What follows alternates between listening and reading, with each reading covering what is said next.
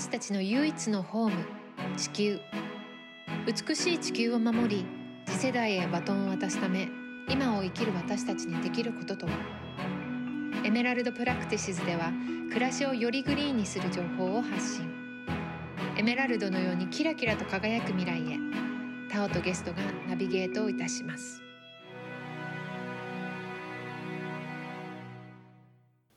私にとっては第2回目のエメラルドプラクティシズのホストをさせていただきます小野リリアンです。今日は、私がすごく尊敬している若者の一人である能條桃子さんに来てもらいました。私は普段ももちゃんって呼んでいるので、ももちゃんってこれから先呼ばせてもらうけれども、ももちゃん自己紹介お願いします。はい、こんにちは。ノーユースノージャパンという団体の代表をしてます能條桃子と申します。リリアンとは一緒に住んだりしながらよくお世話になってます。そうですね。今日はよろしくお願いします。よろしくお願いします。もうね、冒頭から一緒に住んでるって話が出ちゃったから軽く説明した方がいいかなと思うけど、環境とかに興味があるメンバーでシェアハウスを実は2020年の春から始めていて、その住人の一人であるももちゃんなんですが、彼女は最近いろんなところで活発に動いていて特にね、オリンピックの森会長の件に関してでも署名を立ち上げたりなんかして今メディアでいろいろ出ているんですが、そもそもね、ももちゃんこういう社会的なことになぜ関心を持って行動し始めたのかとか、そういうところからまずは聞きたいなと思ってます。はい、じゃあまず自己紹介改めてちゃんとすると、今慶應義塾大学の経済学部の4年生で、この春卒業になります。で、大学では経済学とか勉強してるんですけど、学外でその若い世代の政治参加だったりとか社会に声を届ける人を増やしたいっていうような活動をしていて、投票率を上げたりとか、あとは社会についてもっと関心を持ってほしいなって思ってインスタグラムでメディアをやったりしています。で、同時に個人的に気候変動とジェンダーに関心があって、それで例えば気候変動であれば石炭火力発電を輸出している企業にアクションしたりとか、ジェンダーであれば今回の森会長の発言を受けて署名15万筆以上集まったんですけど、そういう活動を、それは個人的にやってたりします。はい、でもじゃあそもそもね、なぜこういうことに関心を持って動き出そうってなったのかな。やっぱり、なんか大学入ってからいろんな社会問題とかを知っていく中で、問題意識はすごく募ってったっていうのはもちろんあって、例えば地域の格差であったりとか、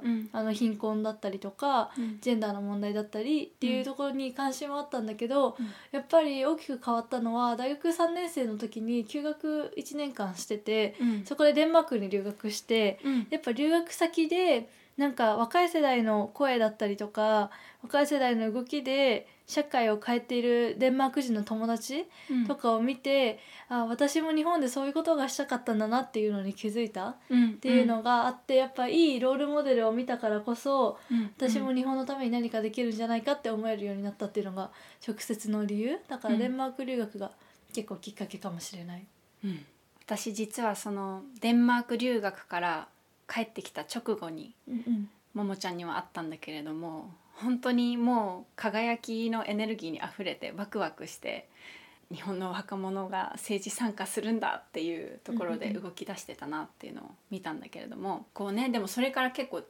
1年以上経ってるじゃん。何をこう2年間、何をこうモチベーションに持ち続けて動けてるのかな。でも根本にはやっぱりなんか社会への怒りとかもどかしさとかがあって、結局この社会で生きていかなきゃいけないんだけど、このままだったら困るんだけどっていうことが多くて、でもそうなった時にやっぱり、問題の一部であるよりは問題解決する側にいた方がまだ私は生きやすいから、やっぱ大学 1,2 年生の時とか何も動き出せてなかった時の自分の方が好きじゃないし、モヤモヤするから、今の方がちょっとは何かできてる感じがあって、なんかそっちの方がまだ前向きに人生生きられるから、結構それがモチベーションになっているというか、うん、モチベーションっていうほどなんか大きなものじゃないけど、うん、何かできてることの方が嬉しいからやってるっていう感じかな、うんうん、めちゃくちゃできてると思うありがとう、はい、2年間ぐらいもやってるのかな、のユースのジャパンはそう1年何ヶ月だ、まあ、2年はまだ経ってないけど、うん、2年前の7月から始めてる、うんうん、のユースのジャパンについて知らない人もいると思うから、ね、ちょっと説明してくれますか。ノーユースノージャパンっていうのは団体の名前であり、うん、インスタグラムでやってるメディアの名前でもあるんだけど、うん、意味自体は、まあ、若い世代なくしてこれからの日本はないよねっていうような意味を込めてノーユースノージャパンって言ってるんだけど、そうなんかそういうふうそうみんなが 思える若い世代を増やしたいし、うん、そう思える実態を作っていきたいなっていう思いで、うん、で何をやっているかっていうと、うん、やっぱり投票率が低かったりとか、日本の若い世代って20代だと 30% くらいしか投票に行ってなくて、うん、でなんでこんな低いかって思って、デンマーク 80% 超えてて、うんまあ、そこの違いとかを考えた時に、うん、そもそも学校で習ってないし、うん、なんか共通の知識とか知らなきゃいけないこと誰にも教わってない気もするし、うん、なんか興味持てないなっていう風に思うのが普通かなって思っていて、うん、その興味のきっかけになったらいいなって思って、まあ、メディアをやっている、うん、でなんか U30 世代のための政治社会の教科書メディアっていう風に名付けてるんだけど、うん、やっぱり教科書みたいなものがなかったなっていうふうに思ってて、確かにね。でだからその学校教育を終えた私たちが、うん、やっぱり学べる場所としてインスタグラムがあるといいなと思ってやってるし、うん、今フォロワー6万人弱いるけど、うん、なんかこの数が増えていくことによって、その若い世代が自分たちの世代のためのメディアを作って、うん、その若い世代から社会にその争点っていうか論点を提示して解決に結びつけていくっていうことが、やっぱメディアを持つことによってできるかなと思っていて、うんうんうん、それで頑張ってるっていう感じなのかな、ノイズのジャパンは。素敵です本当に。まあ私はそばにいて見てるんだけれども、すごいたくさんの若者がノーユースノージャパンの中で一緒に動いてくれてるよね。そうメンバーが70人いて、うん、高校生から社会人まで、うん、結構幅広くみんなでやってる、ね、すごいもうさ膨大なミーティングが必要じゃん、やっぱ組織を動かすって、うんうんうん、でそれを、まあ、代表だからさ、いろんなところに顔出しながら一生懸命進めてるももちゃん力強いなっていつも横で見ております、うんうんはい、ミーティングいっぱいしててねそう部屋にずっといるんだよね。そうずっと部屋にいるんだよね、うん、コロナとか関係なくもう忙しかったよね、うんうんうん、ずっとパソコン上で、はい、はいでこのエメラルドプラクティシズって、うん、環境とかアニマルライツとかそういう観点を一番メインにね、うんうんうん、取り上げてるんだけど、最近その個人としてやっているブンアンツ、ベトナムの石炭火力発電所にいろんな銀行が投資している、うんうん、融資化しているっていうことについて、なんでこうアクションしようと思ったかって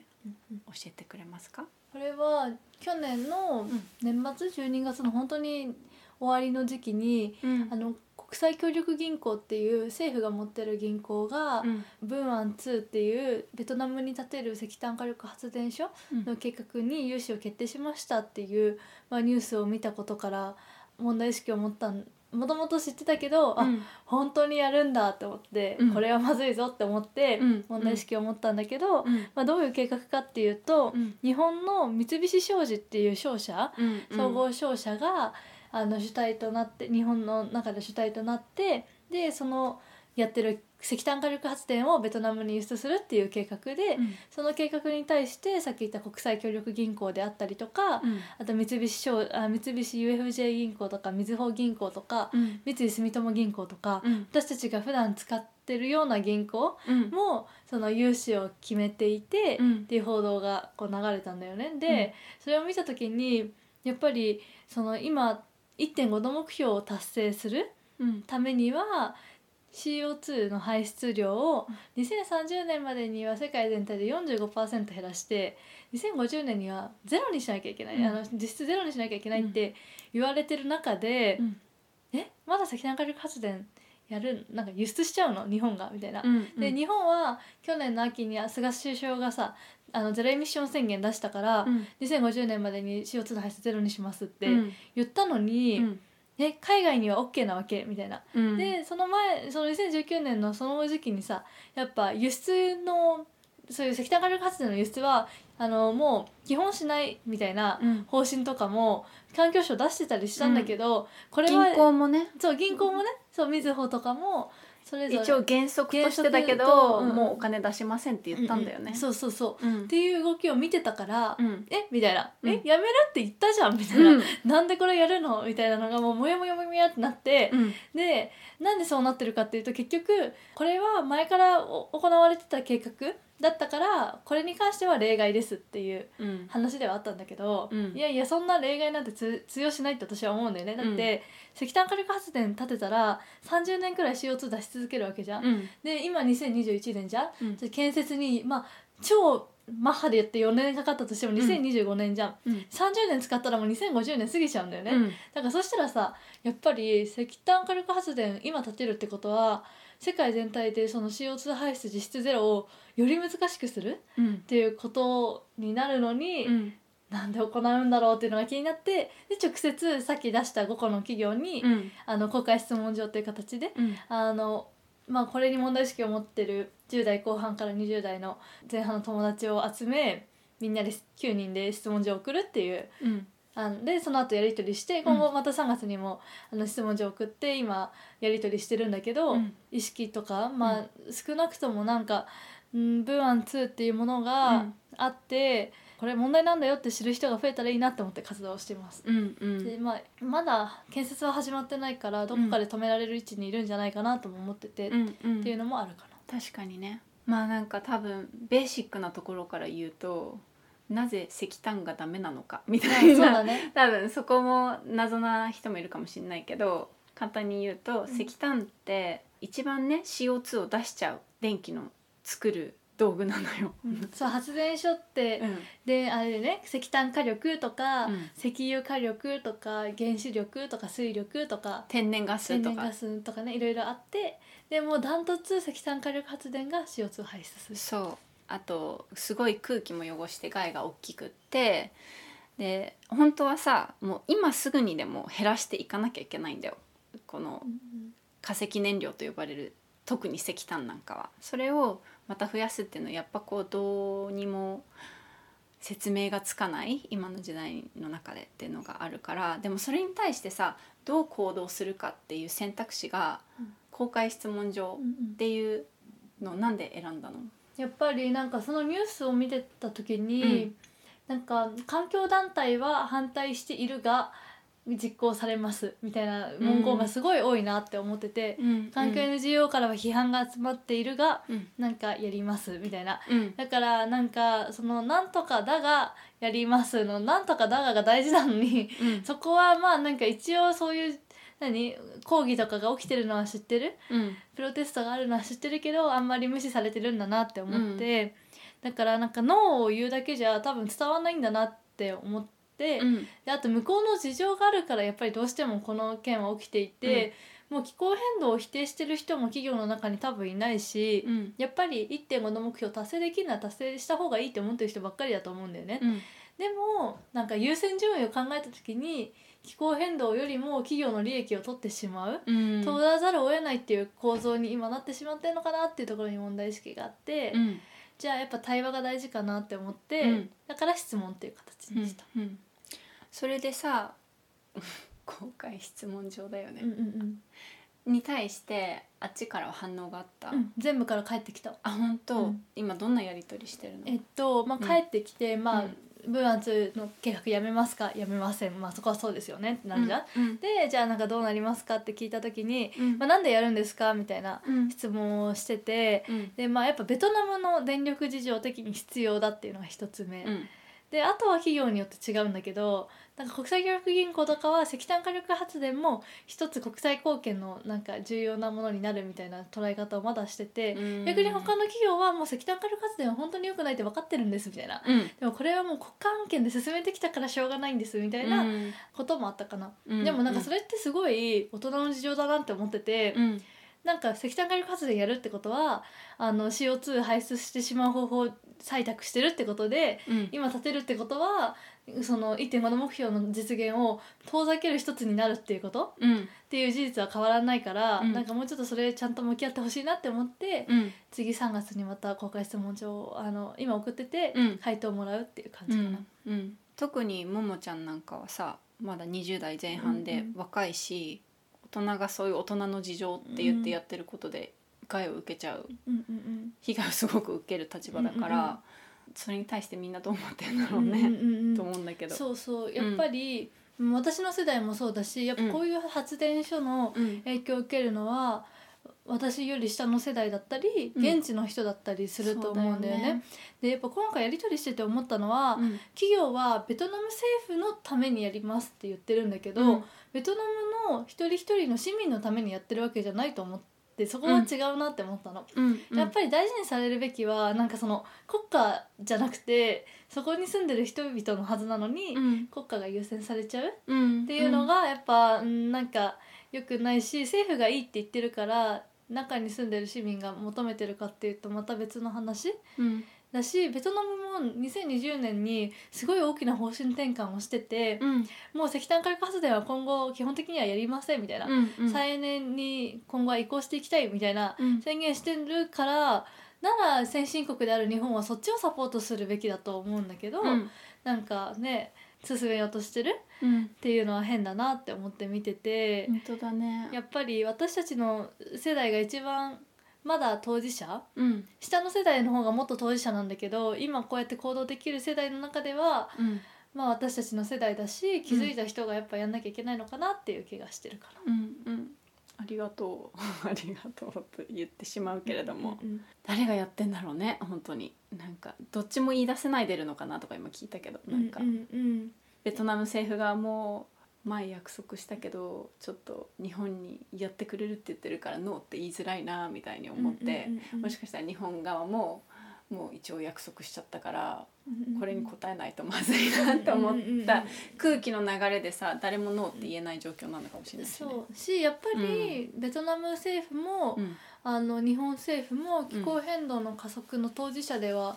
基本的にはない人たちが決定はおじいちゃんたち多いじゃん、うんうん、その上の年齢の人たちで、うん、なんか気候変動はまあちょっと目をつむってそれ今あるのをね進めた方が自分たちにとっては面倒くさくないよねって思ってる節も絶対あるのかなとは思うかな、うん、話したいねその人たちに、うんうん、3月期待しています、うん、何かできることある？そういえばそのアクションにこう聞いてるリスナーとか私含めてそうね。でもなんかノートでこれどういう風にやってるかっていうのを、うん、石炭火力発電を輸出するって本当ですかっていう名前でノートをやっていて、うん、それ読んでもらうと結構なんか特にね2つ目に出したいろんなすっごい批判コメントが来たの今回これやって、うん、でそれに対して返答を丁寧にしたノートがあってすごいそれをね1万字もあるんだけど読んでもらったらすごい勉強になると思うで、うん、なんかやってほしいことはね、うん、そうだなまあなんか簡単というか、うん、直接的なアクションで言うと、うんなんかもし興味あったら三菱商事とかに電話したりとかなんかこれ本当ですかみたいな、うん、言ってくれたらめっちゃ助けになるし、うんでもまたなんか呼びかけとかすると思うからそのノートとか見といてもらえれば嬉しいかなっていうのはあるし、うん、間接的にできるアクションとしては、うん、今 NGO がやってそのダイベストの動き、うんうん、銀行口座、うん、そのみずほとか三井住友とか三菱 UFJ とかからお金を引き上げるみたいな、うん、銀行口座変えるとかでそれ変えたよってちゃんと言うとか、うん、っていうのはまあめっちゃ役に立つと思うけど、うん、なかなかね意思表明としてはそういうこともできると思うって感じかな、うんうん、聞くよねきっと、うん、でも銀行辞めても何も理由聞かれなかったとかさ、うんうんうん、この間タオちゃんもさ、うんうん、ポッドキャストで言ってたんだけど、うんうんうん、わざわざ言わないといけないよね、うんうん、こういう理由だから辞めるんだよってなんか多分言わないといけない気はするけど、ももちゃんがなんで気候変動に関心持ち始めたの？そのデンマークに留学してる時に、うん、まあ、留学した目的は若い世代の政治参加がどういうふうに行われているのかなとか、うん、若い世代のムーブメントとかを見たかったから行ったんだけど、うん、行ったらほとんどみんな気候変動の話してて、うん、気候変動の話聞いてれば聞いてるほどやばいやばいってなってきて、うん、日本どうなのとか聞かれて、うん、どんどん興味を持ったっていう感じ、うんうん、だから結構デンマークがきっかけで2年くらい経つかな興味持って、うん、それまではね本当に全然ね知らなかったんだよね、うん、まあ、でも資本主義への違和感みたいなのはずっと持ってて、うん、それこそ大学経済学部ですごい数学っていうか経済学の授業を受けてたんだけど、うん、いやなんか違くないってずっと思ってたの。それはなんか貧困とか、うん、まあ、格差の問題とかも含めて、うん、でもなんかその気候変動を知ってそれに結びついたっていうのはあるかもしれない。だから私はすごい共鳴というか気候変動やんなきゃって思ったのかなって思うかな、うん、やっぱ資本主義の結果の気候変動だってつながったってこと？そう、もともと大量生産、うん、大量消費には問題意識があって、うん、デンマークはあんまりゴミが出なくていいなってずっと生活してる中で思ってたんだよね、うん、なんかその日本にいる時にすごいいっぱい使い捨てのものを使っちゃってて、うん、それなんかいいのかなこんな生活しててっていうのはずっと思ってて、うん、でもまあなんか毎日忙しいしみんなそうしてるしっていうので違和感とかを忘れるように過ごしてて、うん、でもデンマークでやっぱり気候変動だったりサステナビリティについて学校とかでも学んでる中でやっぱおかしかったよねって思って、あ、なんか日本の方がバグだったってバグっていうかもうみんなが麻痺してる、それが当たり前すぎて、うんうん、っていうので、うん、なんか関心持った。この2年ぐらいさ学んで帰ってきて、うんうん、自分の周りね、例えばノーユースノージャパンにいる人たちも特に気候変動に関心あったわけじゃないじゃん、うんうんうん、なんか最近そのみんなの変化って見える、いろんな。あ、そうね、うんうん、なんか私がめっちゃ関心あるって言ってるから、うん、っていうのもあるかもしれないけど、うん、あとノイズのジャパンでは扱ってさ投稿とか作ってるからさ、うん、知ってるっていう人は増えてると思うし、うん、その中で多分マーチとか一緒に参加してくれる子たちも多いと思うけど、うんうん、なんか難しいな、なんかその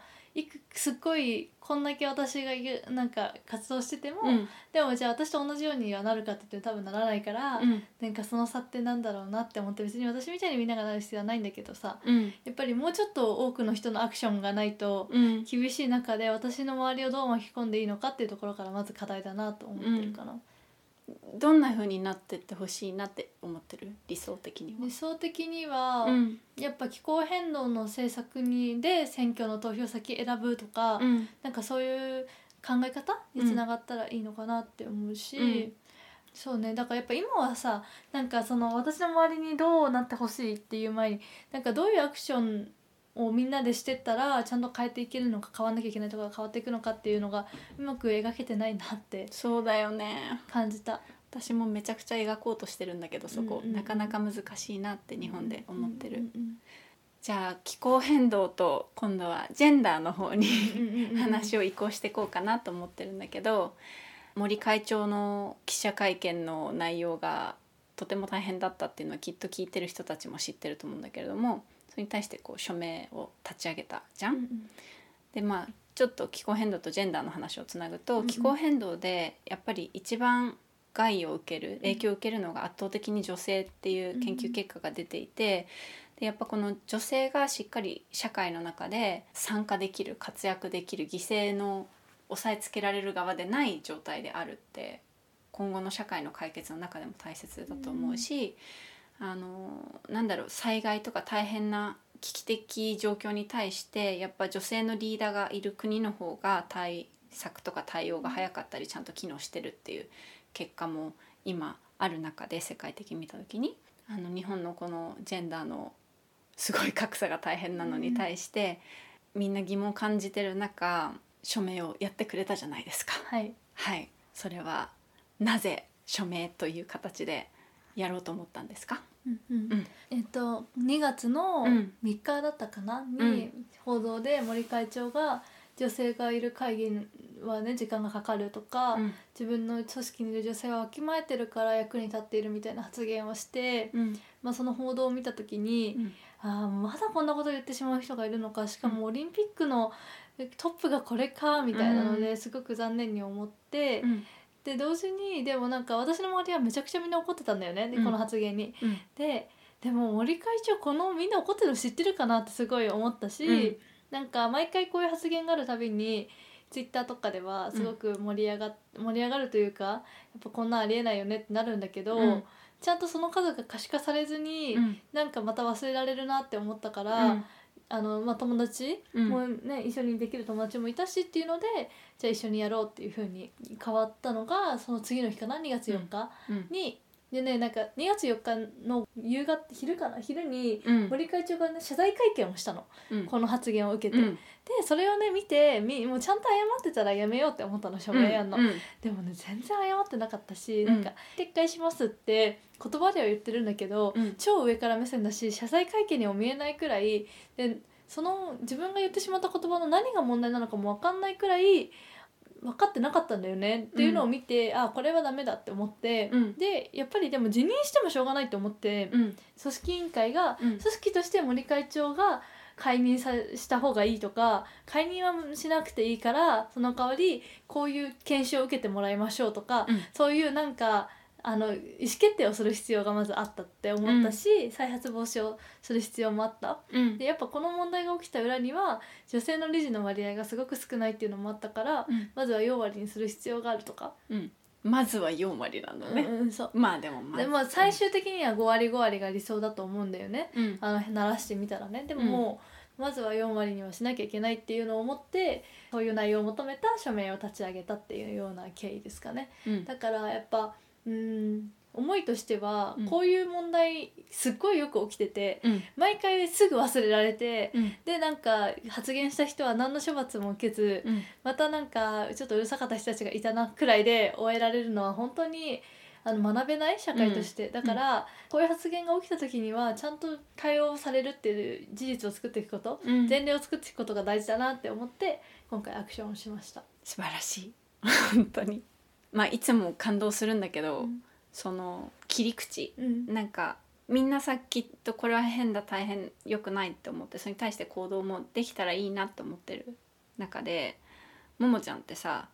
じゃあ文案2に対しては公開質問状だ、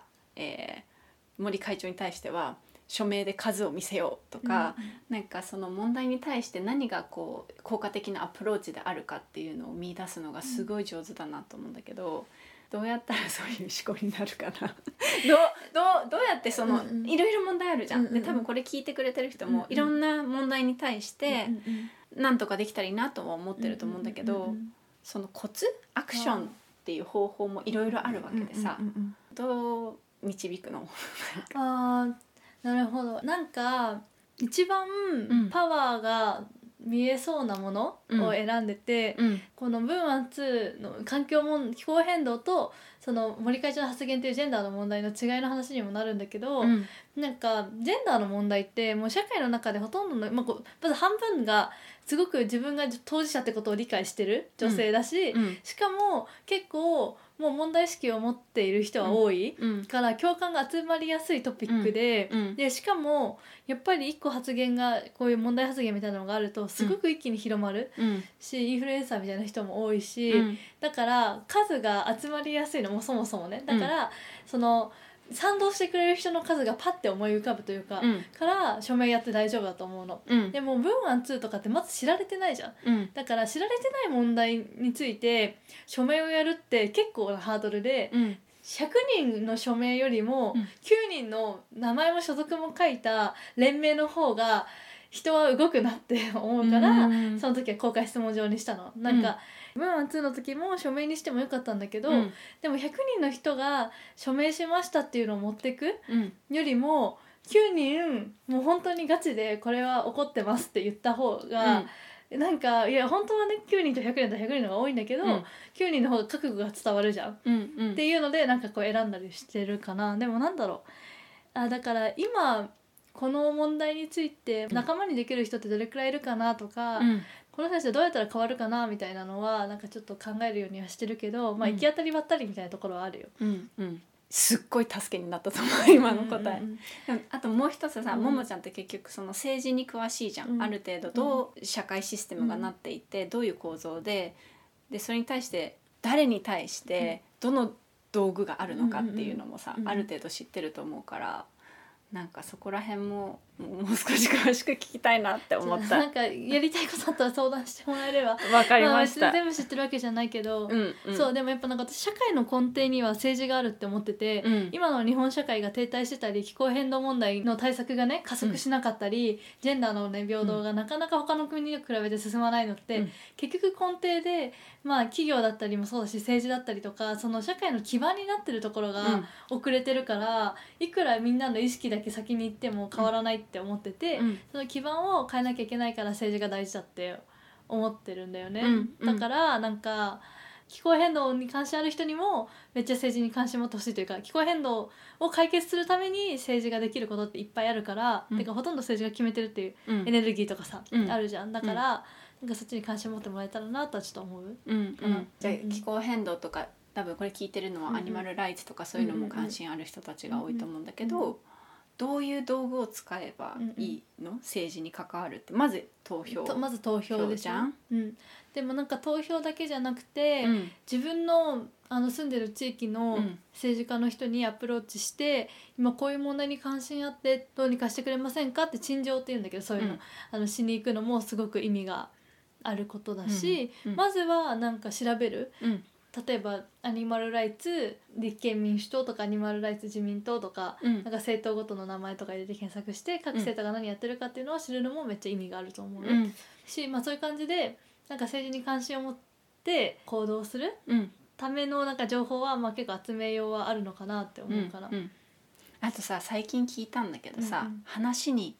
議員さんに話しに行く時って、うん、その地域の与党からまず尋ねなきゃいけないって聞いたんだよね、うんうん、そういうのもコツだよね多分、うんうん、なんか全部の政党に行くのがいいと思うけど、うん、やっぱり構造として、うん、与党で今の自民党と公明党は政権を持っていて、うん、だから基本的には力があって、うん、野党の方が立憲民主党とか国民民主党とか共産党とかあるけど、うん、そっちの方が権力がないんだよね、うん、だから権力がないからこそ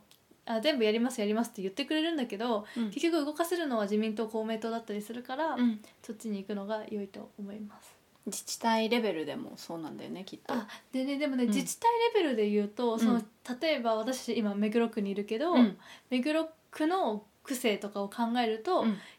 与党というかその多数派を占めてる会派って、うん、別に全部が自民党なわけじゃないから、うん、それはネットで検索するのが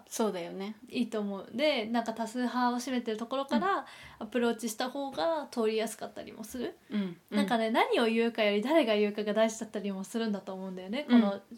社会って、うん、なんかだから嫌だけどねだからなんか味方になりやすいそうな人を探すことも大事だし、うん、同時にもうすでに力を持ってる人に行くっていうのがね結構大事だったりするのかなって思います。直接言うならまず力を持ってる人に話に行くときにその中でも聞いてくれそうな人を選ぶじゃん、うんうん、だって絶対野党側の方がさ、うんうん、聞いてくれるとは思うから、うんうん、ついそっちに行きがちなんだけど、うんうん、そうなると全然急にプイって聞いてくれなくなるって聞いたから、うんうん、なんかそこは気をつけてこうみんなじゃあちょっと話を戻ると、はいこないださ、うん、朝ごはん食べてる時に聞いたことが割と衝撃だったんだけど、うんうん、この気候変動に関してとジェンダーに関してのさ、うんうんうんうん、人々の反応が違うっていうのでさ、うんうんうん、なんかなんだっけももちゃんが言ってたやつ、なんか、うん、私は気候変動の分野でもジェンダーの分野でもこうアクションを起こしている中で、うん森会長の発言に対しては割とみんなすっごい怒っててもう発言を聞いて自分の脳の中でこれ問題じゃないって思えた人すごい多かったと思うの。そうだよね。でも文案の記事を見てこれ問題じゃないって思う人あんまりいなかったと思うんだよね、うん、あと例えば石炭火力発電の話もそうだし、うん、CO2 の排出の削減目標とかの話もやっぱそれを見ただけでこれ問題だよねなんかしなきゃって思う人が増えないと変わらないと思うんだけど、うん、だからジェンダーはやっぱりこのもうさ戦後、うん、ようやく女性の参政権が日本で認められてからさ、うんマジでその前からだよね。もう平塚大長くらいのレベルから、うん、もうずっと戦前からこうなんか女性の権利獲得のために戦ってきた人たちがいて、うん、で例えば1980年代くらいとかには国際的にも差別禁止、女子差別禁止の条約やってとか、もう日本がの日本がねこう入ったりとか、なんかこう70年80年90年ってどんどんパワーアップしてきたというか、でその中で制度も変わっていくし、同時に人々の意識も変わってきて、うん、で私は98年に生まれて、やっぱ2000年くらいの代で教育を受けているんだけど、うん、そうすると教育段階ではもう男女平等が当たり前で、うん、なんかそこに、疑う人はいなかった、うん、からもう社会の中でジェンダー平等は当たり前だよねっていう問題意識がやっぱこの70年くらいこう気づかれてきて、うん、やっぱそれはまあ運動してきた人たちがいたからではあるんだけど、うん、気づかれてるじゃん、うん、だからああいう森会長の発言があった時にダメだよってみんなが思える、うんうん、だけどじゃあ一方気候変動はどうかっていうと、うん、やっぱりまだ CO2 を出すことがいけないことって思ってる人がそんなに多くないっていうか、森会長の時にみんなが反応したみたいに反応する人はそこまで多くなくて、そうだよね、うん、だから今はまだジェンダーよりも遅れてる、気候変動の方が人々の意識ってまだ形成されてなくて、うん、だから苦しいかなって思う一方で、でもジェンダーの問題も最初からみんなの理解があったわけじゃなくて、一個ずついろんな事件とかそういうなんか事象みたいなのを繰り返す中でもうどんどんみんなが気づいてったから今があるから、うん、私たちはその気候変動に関心を持って活動してるから、うん、徐々にいや CO2 出すってダメってことだよねって、うん、っていうのを思う人を増やしていかなきゃいけない。そうだね、CO2 出すイコール自分の命が縮まるとか、なんか自分の次の世代が生きられなくなるってなんとかなんか常識が変わる必要があって、ね、ジェンダー平等はやっぱもう常識なんだよね、うん、だから森さんは時代遅れの人に見える、うん、でうちらにとってさ文案2はめっちゃ時代遅れに見えるけどさ、うんやっぱ多くの人にとってはまだそうは見えてない。そうだよね、なんじゃそりゃだよね多分、うん、でだからやっぱそのなんじゃそりゃっていう状態をいや問題だよねって思う人を増やしていかなきゃなってめっちゃそうだね。でそれって多分なんか問題なんですってただレクチャーすることも超大事だけど同時にアクションしてる様子を見て、うん、意識って変わってきた。そうだね、からジェンダーもね、うん、例えばさ昔はさ女性は22時以降働けなかったとかさ、やっぱそういうのもいやおかしいよねって言って変わったりとか、うん、なんか小さいことで言うと学校の出席番号が男子生徒が前で女子生徒が後みたいなのとかもやっぱおかしいよねって言って変わったりとか、家庭科と技術、うん、女子は家庭科男子は技術みたいなのがおかしいよねって誰かが言ってやってるのを見て確かにそれを見ておかしいかもしれないって多くの人が思って今になってるから、うん、そういうアクションを積み重ねるしかないのかなって思う。そうだね、目に触れるようにとかね、うんうんうん、やってるんだって人がいると興味持つもんね、うん、そうそうめっちゃうなずいてます私は、はい、じゃあこれから、うんうんうん、どんな世界を作りたいか、うん、でしかもそれをどうやって作っていきたいってももちゃんは考えてる、うんうん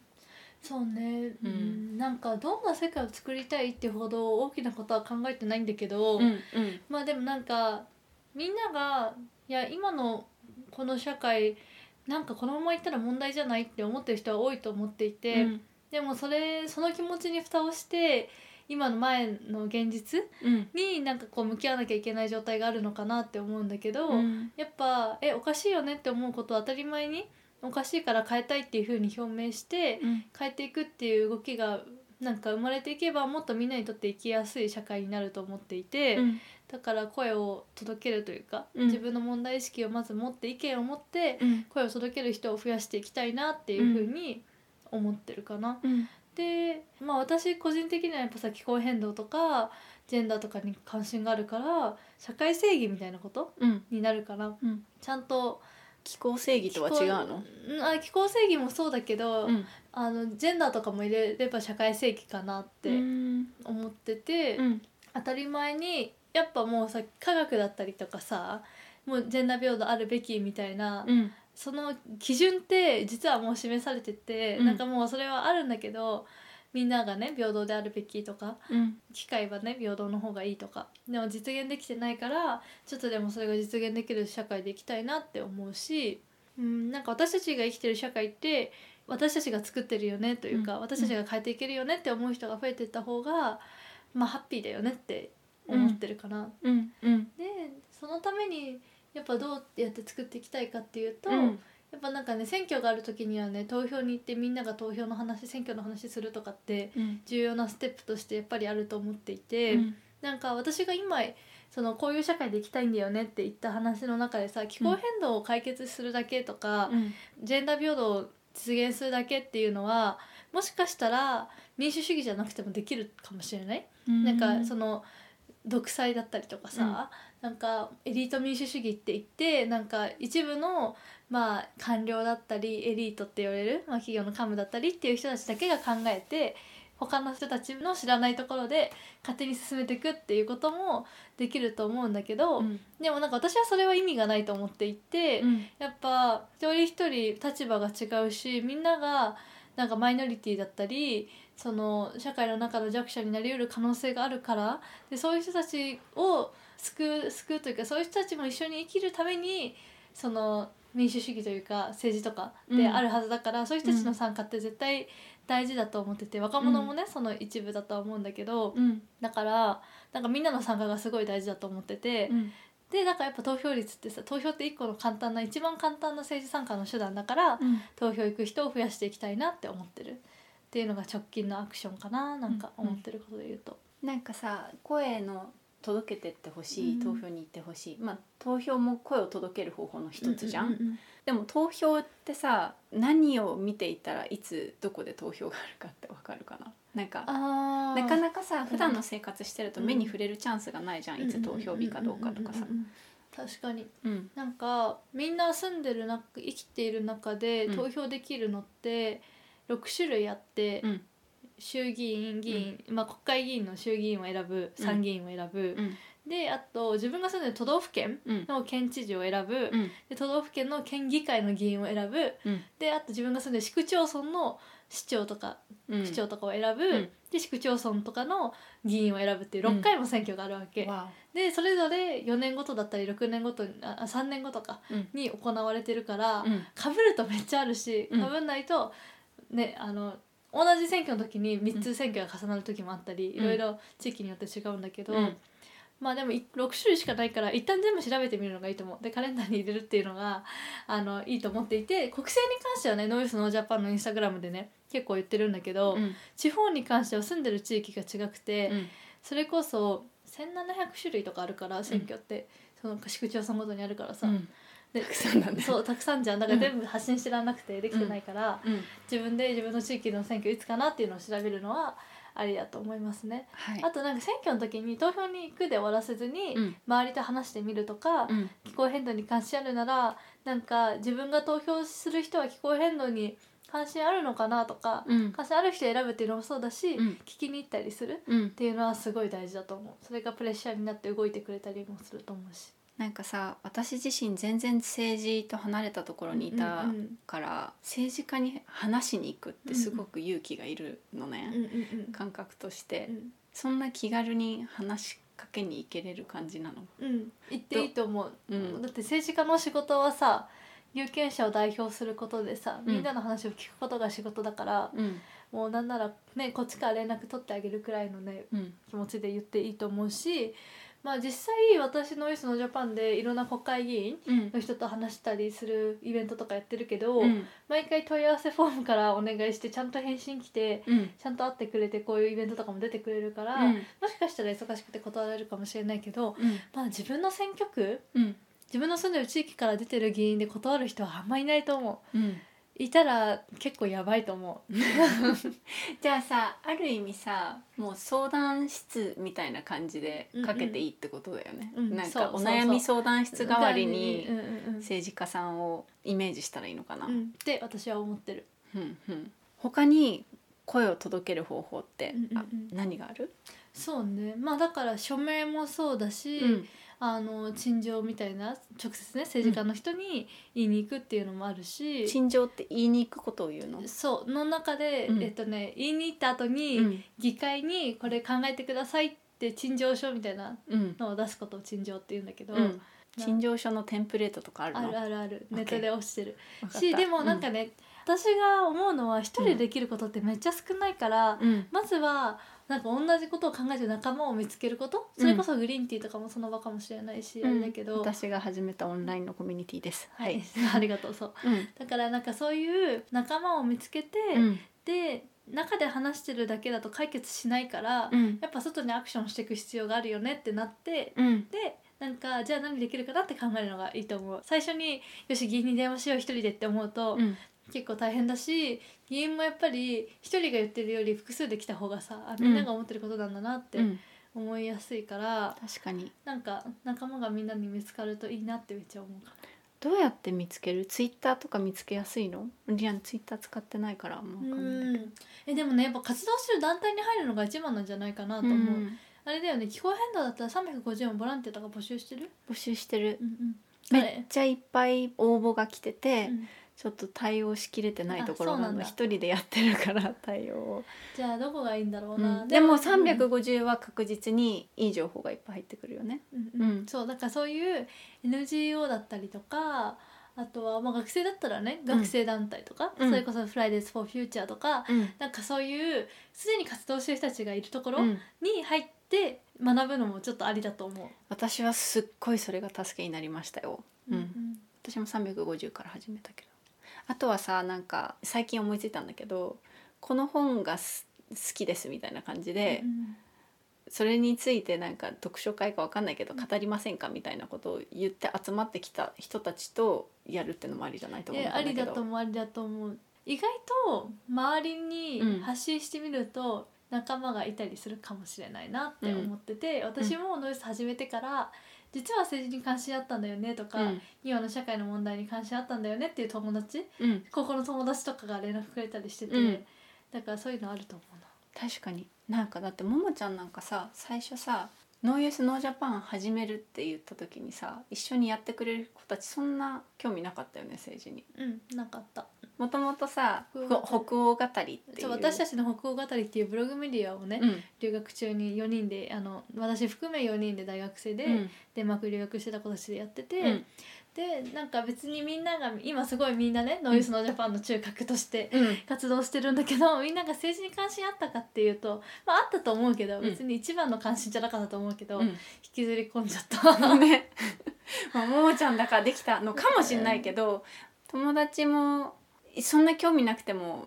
自分がやりたいって言ったらついてきてくれたりとかさ、うんうんうん、一緒に動いてくれる可能性は全然あるからやっぱまず言ってみることだよね、うんうん、大事だと思うし、うんうん、いやでも最初ね SNS フォローするとかだけでもね全然ね助けになると思うしそれシェアするとかねそうそうぜひノーユーズノージャパンもフォローしてくださいフォローしてくださいでもあれだねじゃあまとめると、うん、やりごたえの部分がもうちょっと聞けたらよかったなと思ったんだけどさ、うん、やりごたえも含めてまとめるとありがとうまあなんか小さな変化、うん、を積み重ねることしかないから、うん、なんかそういう意味ではなんかまず自分自身がなんか変化になることがすごい重要だと思ってて、うん、自分自身が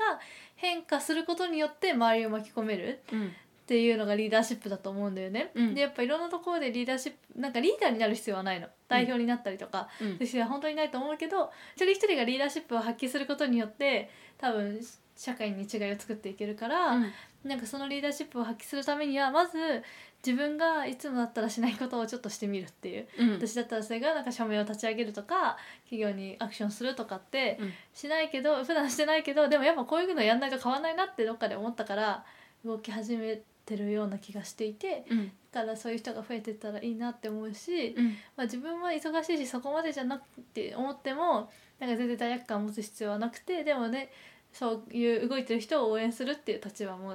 超重要だと思いますね。はい、何もしてないよりなんかちょっとしてる自分の方が好きもうそれだけなんだよね、うん、っていう感じです。なんかどういう自分を好きになれるかってところが判断基準、うん、そう、うん、結構自分のためにやってるだから活動、うん、なんか社会のためももちろんあるけど、うん、どっちかっていうと自分のための方が多いかな、うんうん、確かに私も不安だって悩んでるだけじゃなくってそれに対して行動してからの方が生き生きできたし、うん、行動する自分の方が好きだなって思えるから、うん、まずやってみる小さいステップからでいいからねなんか最初からなんか陳情とか書かなくても、うん、いや本当にそう思う、うん、やっぱなんだかんだ5年くらい私も政治、うん、4年かなくらい活動こういうのちょっと興味持ち始めてようやくアクションできるようになったって感じではあるかな。しかも留学とか結構してなんだ飛び道具みたいなの使っても4年かかってるから、うんまあ、なんか人によってタイミングもあるし、うんまあ、うちらがハッピーなことがまず一番大事だと思う。うんうん、うちらみんななんかその、ね、社会問題に関心がある人が、うん、自分自身をまず幸せにして、うん、そこからじゃないとさ社会のこともやっぱ考えられないと思うし自分たちの幸せを犠牲にする必要はないと思ってる、うんうん、かなね。だってやってて辛い時とかあるじゃん。あるね。そうそうでもそういうのは、うん、できるだけ、うん、健康でいられるといいな心も体もですね。はいと思います。批判とかいっぱい来るじゃん、うん、結局、うん、立ち上がるとさ、うん、それに対してどうメンタル保ってるの？通知オフ見ない。もうそれにつけなんかそんな人たちのために時間をね使うの、うん、もったいないなって思うようになった。なんか最初にちょっと見たりして落ち込んだりする時もあったけど、うん、もう今はねなんならやっぱ有名になってる証拠だなくらいの感じ、うん、だって、うん、やっぱさ何にもしてなかったら何にも批判なんて来ないわけ、うんでもさそれってなんか誰の相手にもされてないってことだからやっぱ社会の相手にそれなりにされてるからこそ批判がある、うん、っていうポジティブな受け止めをしてます。素晴らしい。私も批判が来るぐらい頑張ろう。はい今日は農場桃子さんでした。はいありがとうございました。ありがとうございました。エメラルドプラクティシズでは Twitter や Instagram でも随時情報をアップしているのでそちらのフォローもよろしくお願いいたします。それではまた次回。ホストは小野リリアン、監修は大井ゆいか、音楽はジェームス・マレンがお届けいたしました。